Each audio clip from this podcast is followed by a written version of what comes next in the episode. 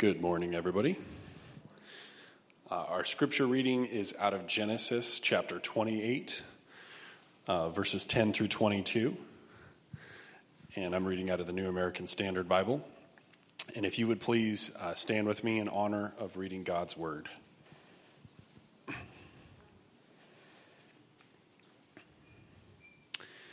Then Jacob departed from Beersheba and went toward Haran and came to a certain place and spent the night there. Because the sun had set, and he took one of the stones of the place and put it under his head and lay down in that place. He had a dream, and behold, a ladder was set on the earth, and its top reaching to heaven. And behold, the angels of God were ascending and descending on it. And behold, the Lord stood above it and said, I am the Lord, the God of your father Abraham, and the God of Isaac. The land on which you lie, I will give to you and your descendants. Your descendants will be like the dust of the earth, and you will spread out to the west, and to the east, and to the north, and to the south. And in you and your descendants shall all the families of the earth be blessed. Behold, I am with you and will keep you wherever you go, and to keep you uh, uh, and to bring you back to this land. For I will not leave you until I have done what I have promised you. Then Jacob awoke from his sleep and said, Surely the Lord is in this place, and I did not know it. And he was afraid and said, How awesome is this place! This is none other than the house of God, and this is the gate of heaven. And so Jacob rose early in the morning and took the stone that he had put under his head and set it up as a pillar and poured oil on its top. He called the name of the place Bethel. However, previously the name of the city had been Luz. Then Jacob made a vow, saying, if God will be with me and will keep me on this journey that I take, and will give me food to eat and garments to wear, and I return to my father's house safely, then the Lord will be my God. This stone which I have set up as a pillar will be God's house, and of all that you give me, I will surely give a tenth to you. Thank you. You may be seated. Thank you, Dylan. Good morning. How are you guys? I hope that uh, you know Labor Day is behind us. The rhythms of school are now hitting us. I hope that uh, you're starting to find uh, new habits treating you well. Um, I have enjoyed this text, often reflecting on how I once perceived it the story of Jacob's ladder in isolation is intriguing. Yet in context, it makes me angry. And I hope to expose what I mean by that. If you read it in isolation, it's intriguing. But in context, it's quite convicting. And so, with that, would you pray with me? Lord, I don't know why you are gracious, so gracious to the worst of sinners. We even sang it in our worship this morning that your grace is given to the vilest. And none of us, we, re- we acknowledge that comes before your throne and even before your word innocent. Like Jacob, we have sinned at times that has disintegrated relationships. Ones at which we once enjoyed through our casual greed or purposeful ones, taking advantage of others we wronged. Family, friends, coworkers, peers. We could go on with the list of impacts of how our sin is disintegrated relationships among us.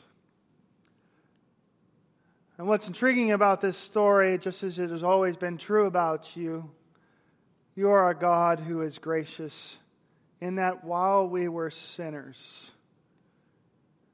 today we know in Christ, He died for our sins.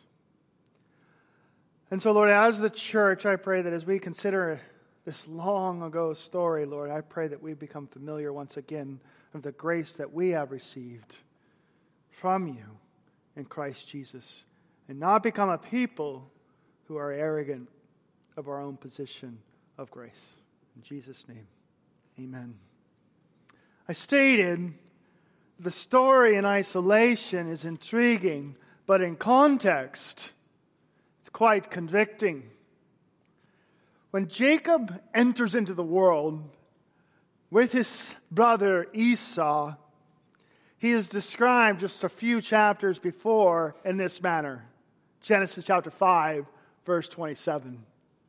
When the boys grew up, Esau became a skillful hunter, a man of the field, but Jacob was a peaceful man living in the dens. If you've read with me over the last several weeks about the life and pattern of Jacob, it's ironic because Jacob is nothing that correlates to the idea of peaceful. He is, by definition, the most conceited, greedy, deceptive man in which the author has gone to great lengths to put him in not a positive position, but a negative position. Esau, as he's described in this verse, he likes his time away from the family. You might have a child like this.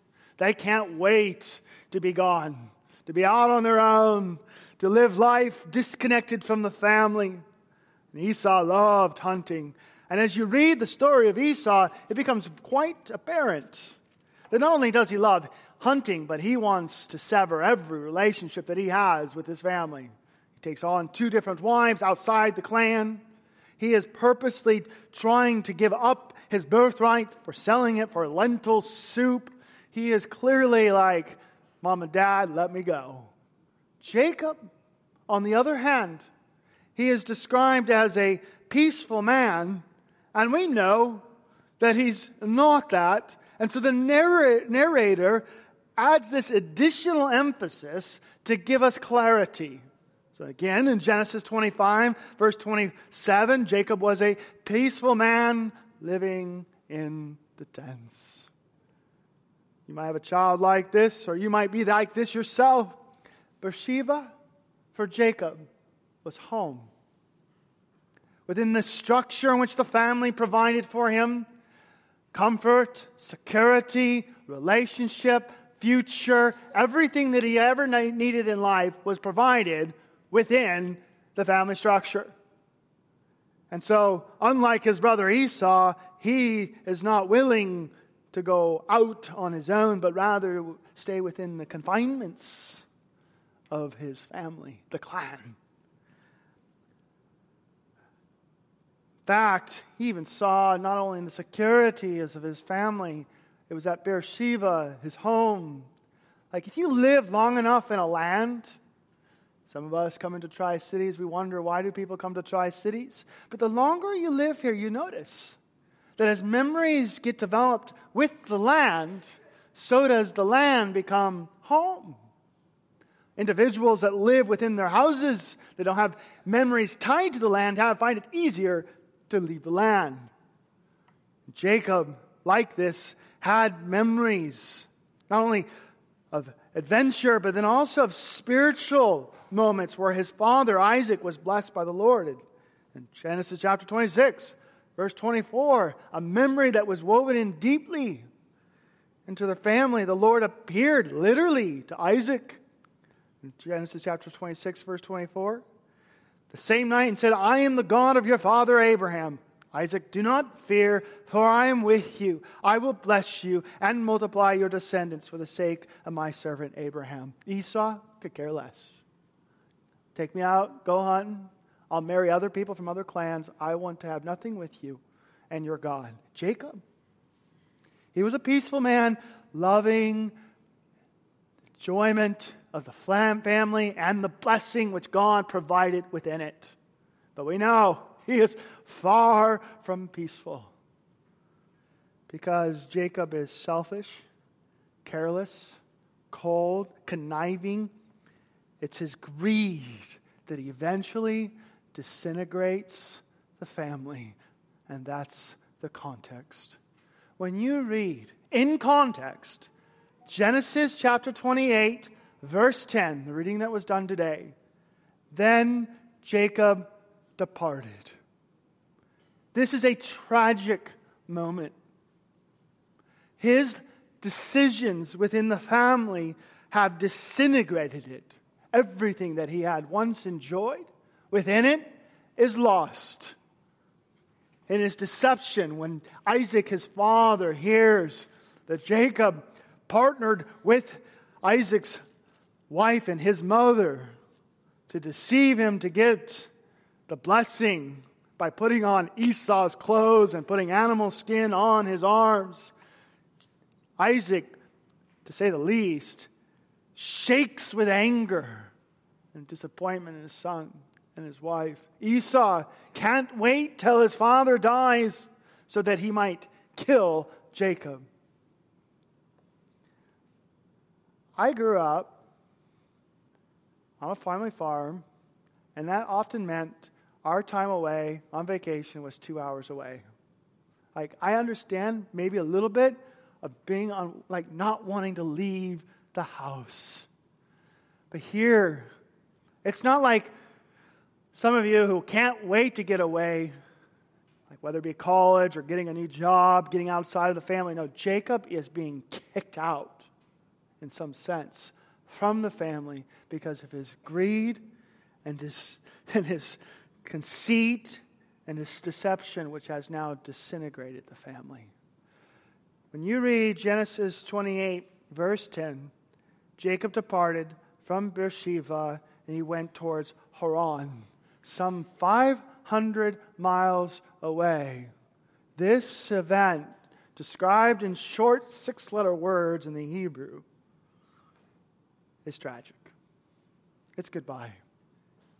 I think if we stop there just for a moment, we can all identify with someone, whether it be ourselves or someone else, that through their sin we have watched the impact of it disintegrate families, friendships.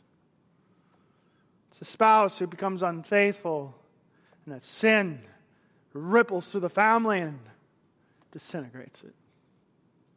An employee, a long work history within the place, slips up, thinks no one will notice, and he steals. Being caught, the whole structure of the work environment is unraveled as key people are let gone or let go. There are things about Jacob that we identify in our own lives. And he is now on a 500 mile journey to a destination he's never met to meet a people that he's never seen alone. Consequences of sin pays. He has disintegrated his family, and his family says, Go. It's a tragic moment.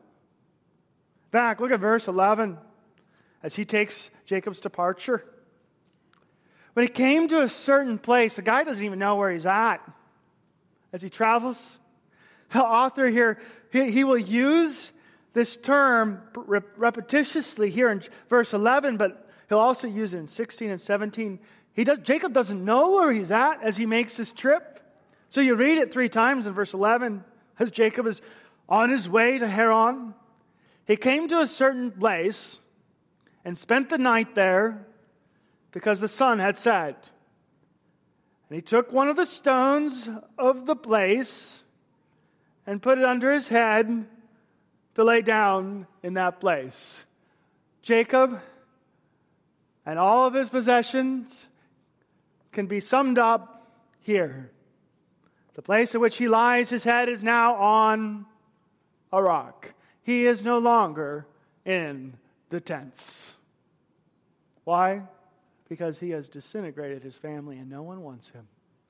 The reason why, like for me, if you've watched Jacob's conniving and careless and cold and deceptive attitude, like when you get to verse 11, if you're like me, you're like, well, you make your bed, you sleep in it. That's right. Those are the consequences of your sins. As a result of your actions, not only have you disintegrated your family and the unity that once existed in there, now reap the harvest. What's fascinating next, what pops up in the story, is that this cold, careless, selfish, conniving, greedy man gets one of the rare occurrences that all men have ever had to see the realm of heaven opened up. It's fascinating how often I have missed that reality.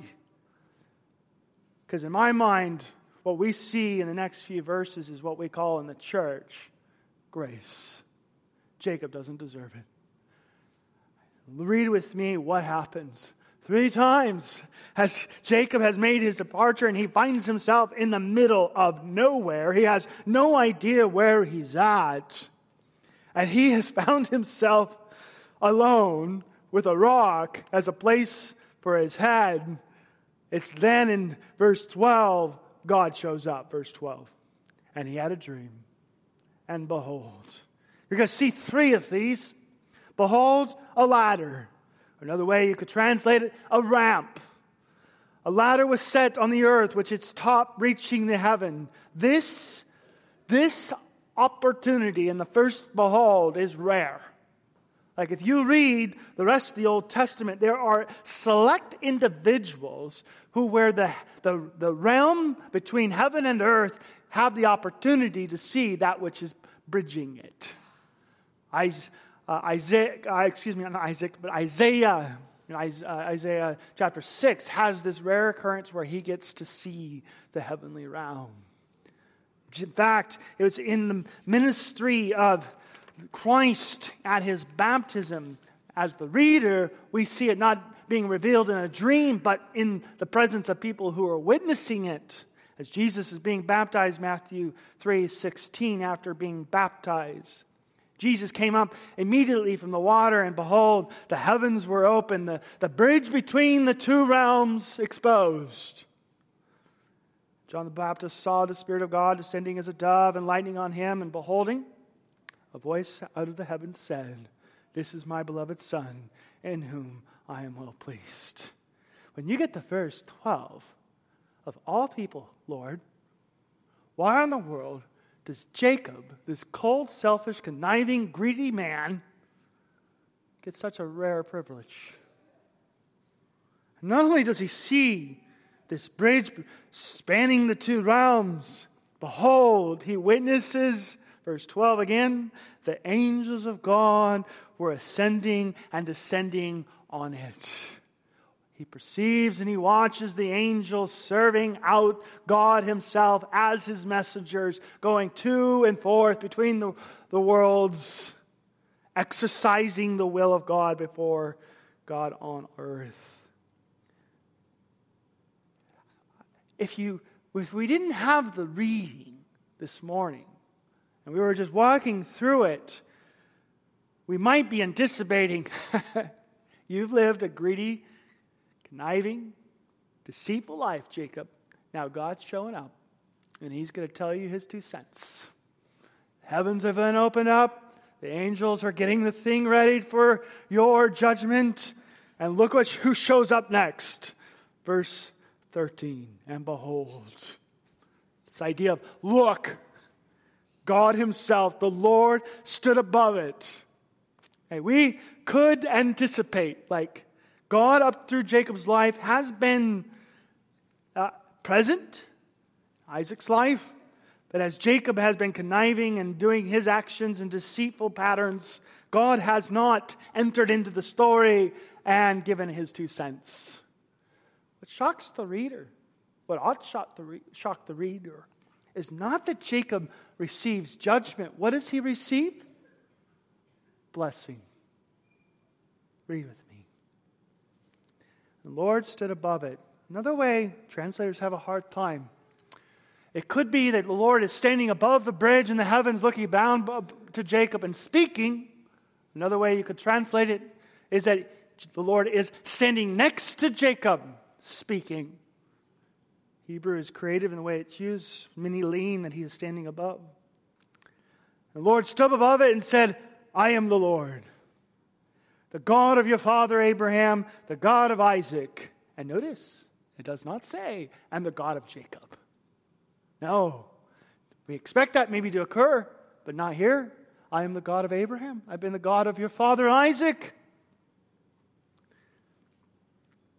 The land on which you lie, I will give it to you and to your descendants.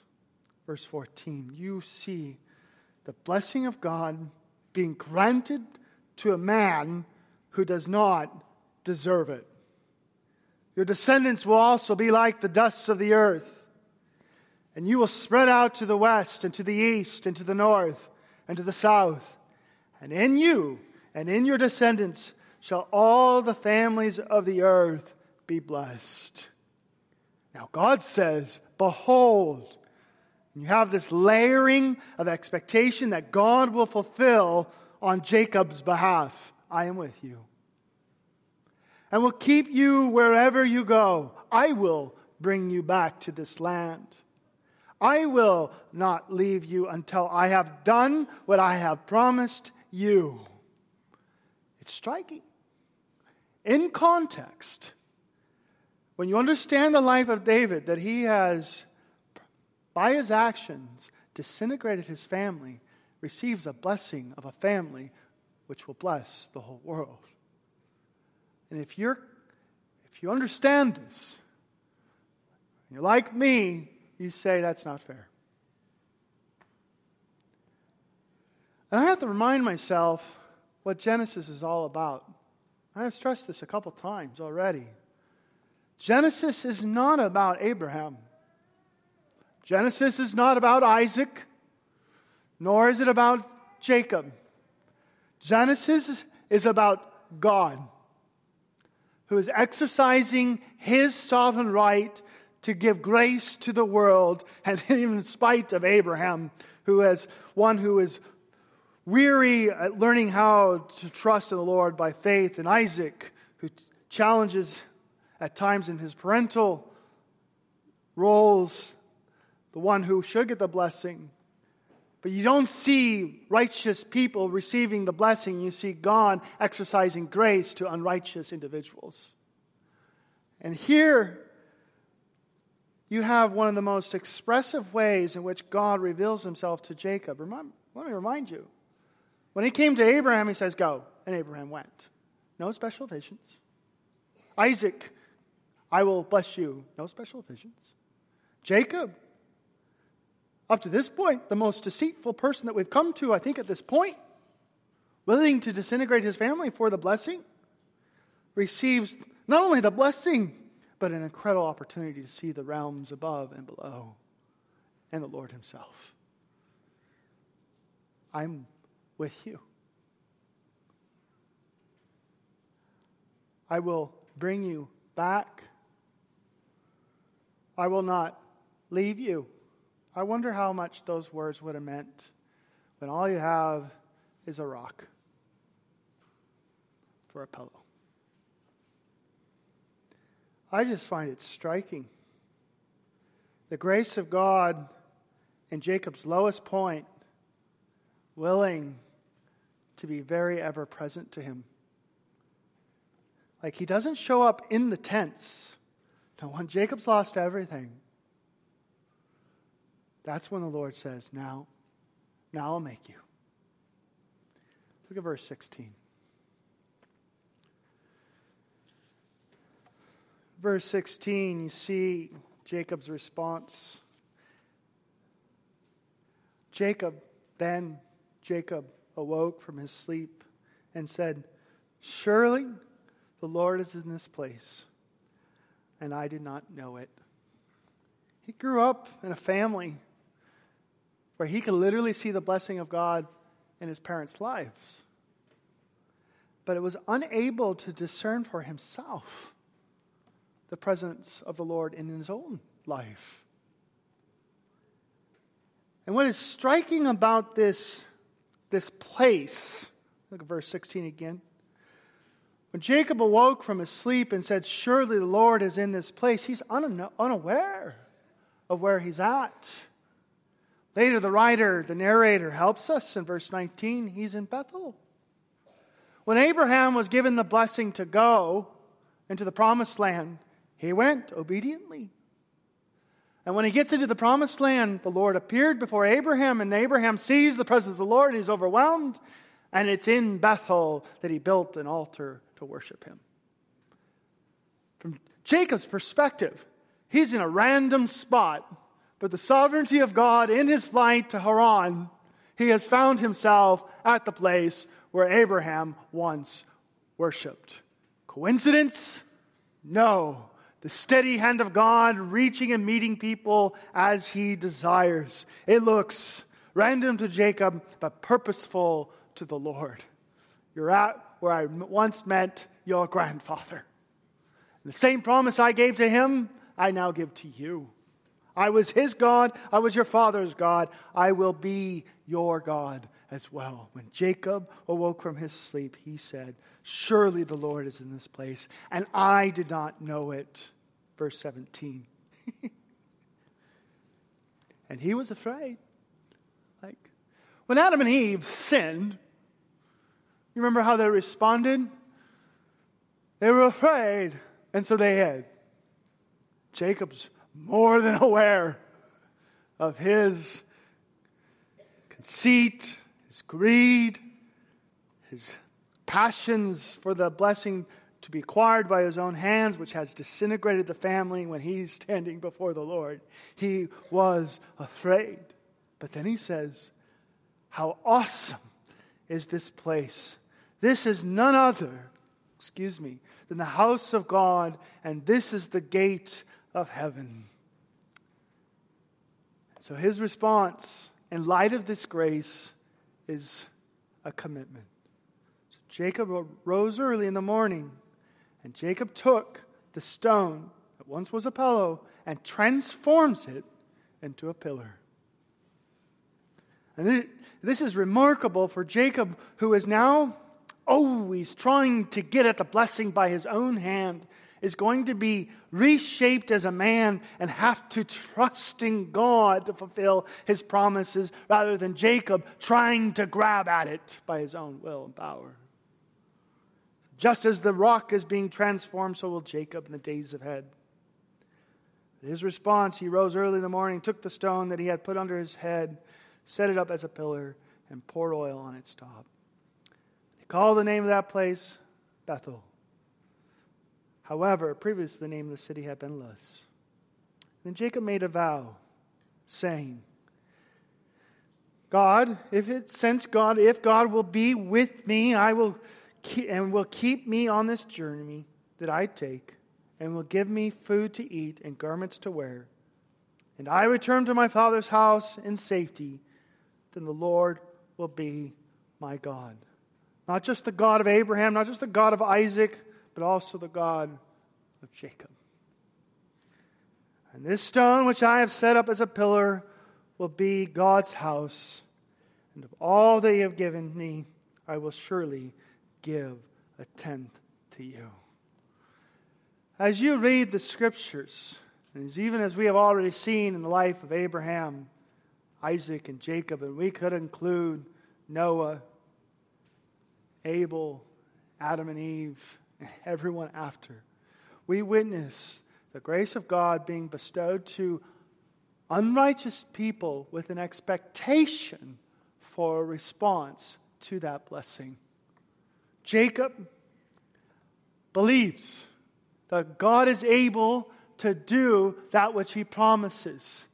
And in that belief, he has a response. And in that response, he has nothing to give except for the rock that he laid on and some oil. And so he promises when you fulfill it, and you know in a few chapters, when Jacob comes back to the land, he's loaded. He has so much wealth, it's crazy. And he, in light of that blessing, is saying, tenth of it is yours. And he is willing to respond in act of worship as a result of what God has graciously given to him. So, in isolation, like I said earlier, when you read the story about Jacob, it's intriguing. Man, guy falls asleep, he sees the realms of heaven open, but in context, if, the, if you understand, I think, what the writer is doing, you witness a man receive the blessing of God who should not, in our perception, be able to get such a blessing. It's an astounding blessing in the sense that he will become filthy rich. And his family will become the family with the most significant impact in the whole world. And it's been given to the man who is conniving, greedy,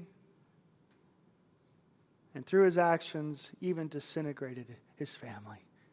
You know, if you've been hurt by somebody with sin in your family, you know the sins of others who disintegrated your relationships. If God turned to them and said, I will bless you, that in your own heart you would say, That's not fair. And I think that's what the writer of Genesis is doing. He's trying to show the character of God in spite of man. His grace is more than anything that we could ever imagine.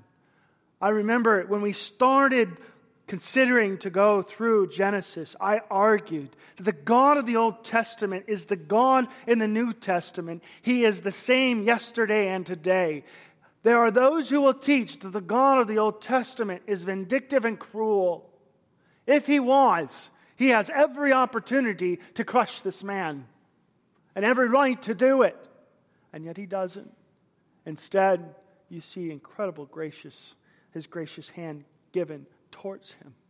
In fact, to stress this in our convictional response even further, because this God is the same God as the Old Testament I want to look at as another unpopular figure because Jacob is popular, but not for the way that you should be popular. He's popular for his greed and his, his actions, which disintegrated the family. In the New Testament, you see the same God in Christ Jesus extend that same grace to those around him. And it is another, indeed, another familiar story that we all have learned as a child. Zacchaeus. And you remember who Zacchaeus is, maybe. And if you don't, he was the chief of the tax collectors, meaning that he was a Jew that had sided with the Romans, Gentiles, to collect the Jewish resources in honor to please Caesar's taxes. From the Jewish perspective, this was treason. And so Zacchaeus, like Jacob, had become socially unpopular, not only in his family, but culturally and ethnically the outcast. And when Jesus gives this man grace, the same attitude from those who perceive it that I think that the author of Genesis wants to grapple with is revealed.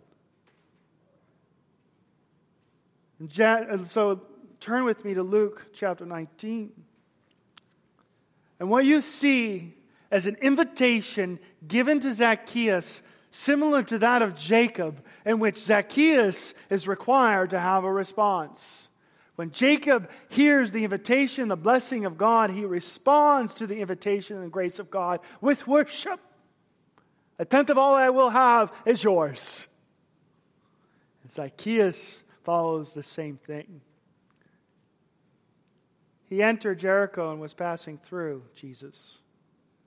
In verse 2. And there was a man called by the name of that name of Zacchaeus.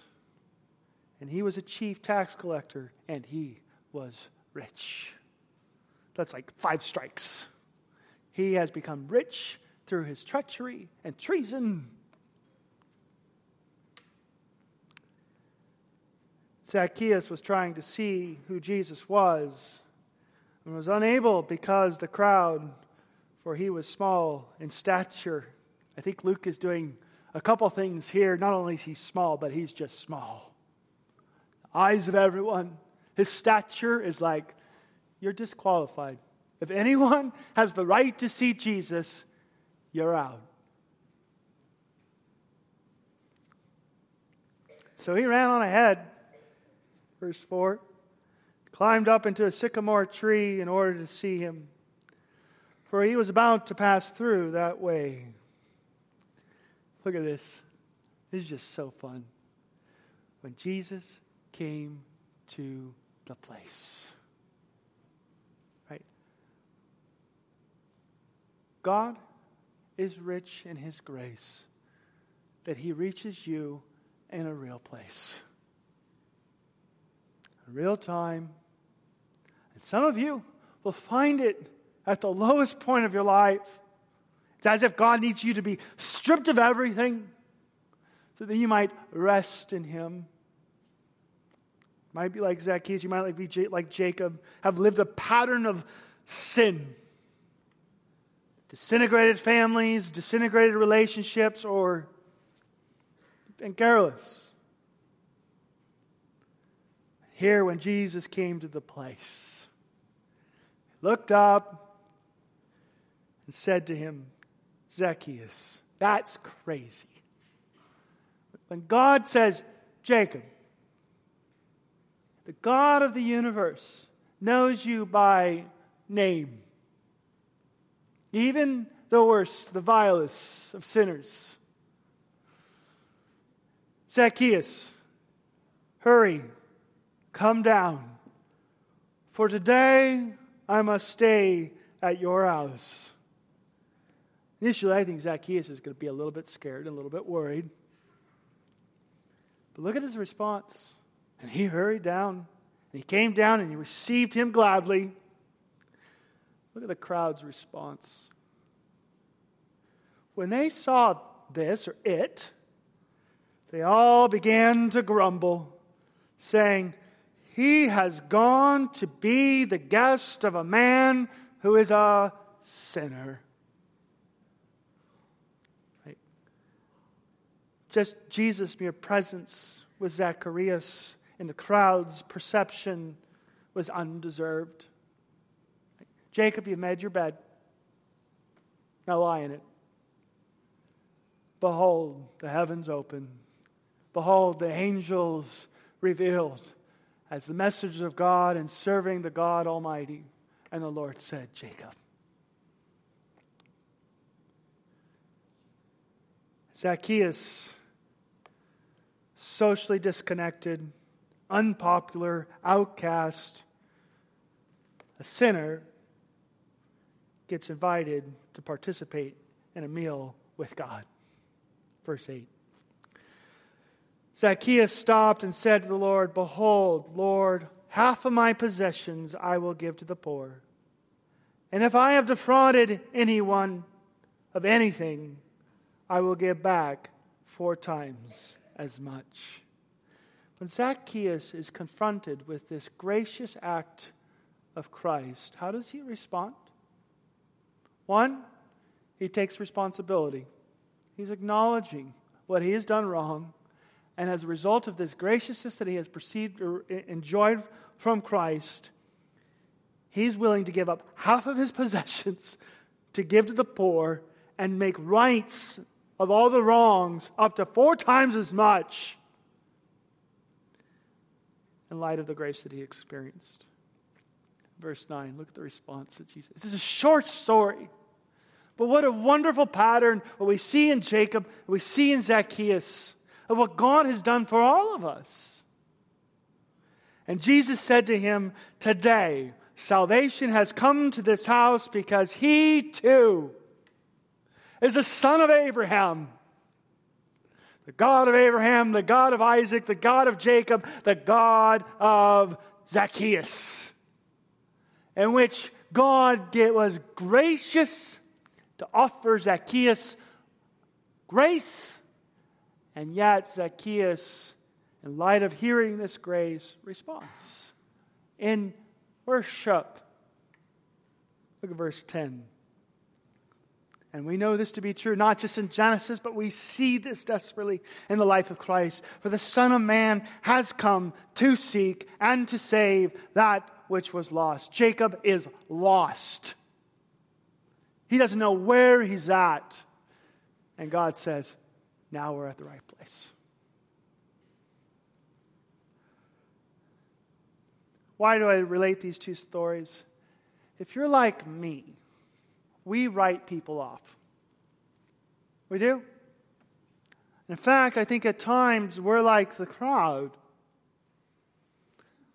In fact, we don't want them to see the grace of God because of what they've done. And when they do receive it, we are in danger to grumble. Why would such be given to such a sinner? And so when I read Jacob's story in context, I am reminded of the rich grace that God has given to us. And that a man who disintegrated his family through his greed, through his passions, with his hands, that when he experiences the grace of God and hears what's been promised to him, like, I know People don't like me talking about money, right? When I got to the end there and, and Jacob's going to give 10%, Jacob said, I don't care. You can have it. See, like, we started Genesis, and if we truly know what man is, God created a cosmic temple in which man was created in his image and his likeness to reflect his greatness and character throughout the whole world. And so when Jacob hears and, and experiences the promises of God, he cannot but help be gracious and generous himself as an act of worship. And so God gives life, He gives me my food, He gives me my resources. And so, in order to demonstrate that image of God physically, when I come back loaded, 10% is yours as an expression of what you have done for me. Zacchaeus, when he hears that he's in the family of God, the eternal kingdom, it's like half of half. So we're not talking 10% anymore, are we? Half of all that I have is going to be given to the poor. So this 10% thing we want to play with, like Zacchaeus just blew it up. Not only that, I'm going to go up and I'm going to try to find every wrong that I have done and reconcile it. Four times the more as an expression of grace which you have given me. The question that I have for us in our conviction response is if God did that for the person that has disintegrated your relationship, would you be willing to receive them as God has received them? That's the challenge. Because it is hard to forgive. But those of us who know the grace of God, and the generosity of God. The same grace that's given to others, we ourselves should give to those in an act of worship. That is so, the people that have wronged us the most, like Jacob or Zacchaeus, that we be not counted among those who grumble, but rather say, Welcome to the family. In context, Jacob's story it kind of rubs you the wrong way.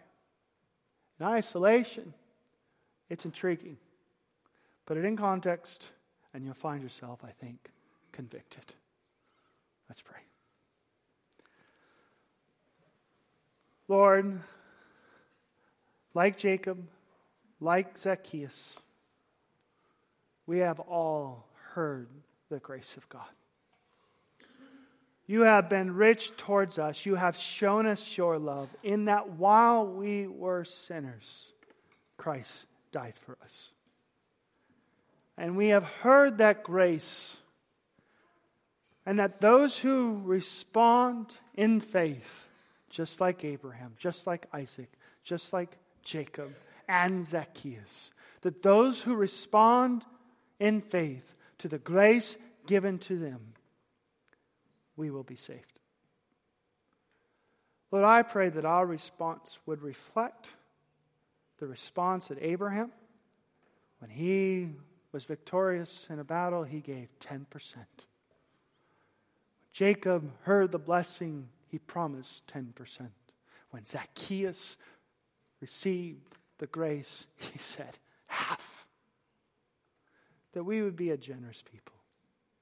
That we come to realize the depth of the grace given towards us and be a people who respond physically, generously, with our time, with our mouths, with our resources, and gratitude for what you have done for us in Christ Jesus.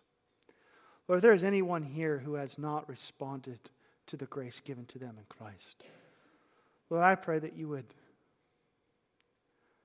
show them your character and that you are a gracious people and there is no one in your mind that's undeserved. And that they would rejoice, like Zacchaeus and many others before him, that you have been gracious towards them with the love of Jesus Christ. In Jesus' name, amen. Let's stand.